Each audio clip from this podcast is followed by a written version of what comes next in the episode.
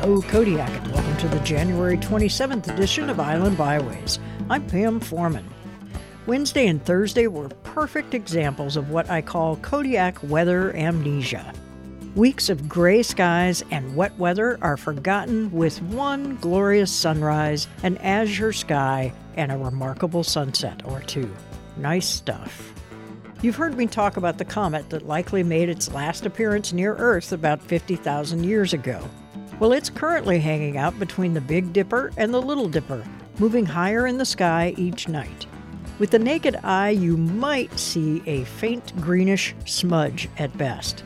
But with a pair of binoculars, it'll be brighter, and even with just a small telescope, you might be able to see the tail. You can Google Comet E3 the next time we have a clear night to get a good idea of where to look. Kodiak High School student government is hosting an all you can eat pancake and sausage breakfast Saturday at the high school cafeteria. They'll be serving from 8 a.m. to 11 a.m. on Saturday. A great way to start your weekend. Follow it up with a walk on the beach as the tide goes out. Treat yourself to some great music Saturday night as Laura Cortese and the Dance Cards bring their talents to the main stage at the Gerald C. Wilson Auditorium. It's hard to define Cortese's music. There's a little bit of folk, a little pop, some excellent instrumentation, and great vocal harmonies. But the band uses the instruments they play in creative ways to make a sound that is like the strings you know, but more.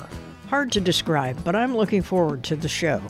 Tickets are available at kodiakarts.org and at the box office before the show on Saturday night. Doors open at 7 and the show begins at 7:30. And that's it for Island Byways this week. Have fun and stay safe out there. Thanks for listening.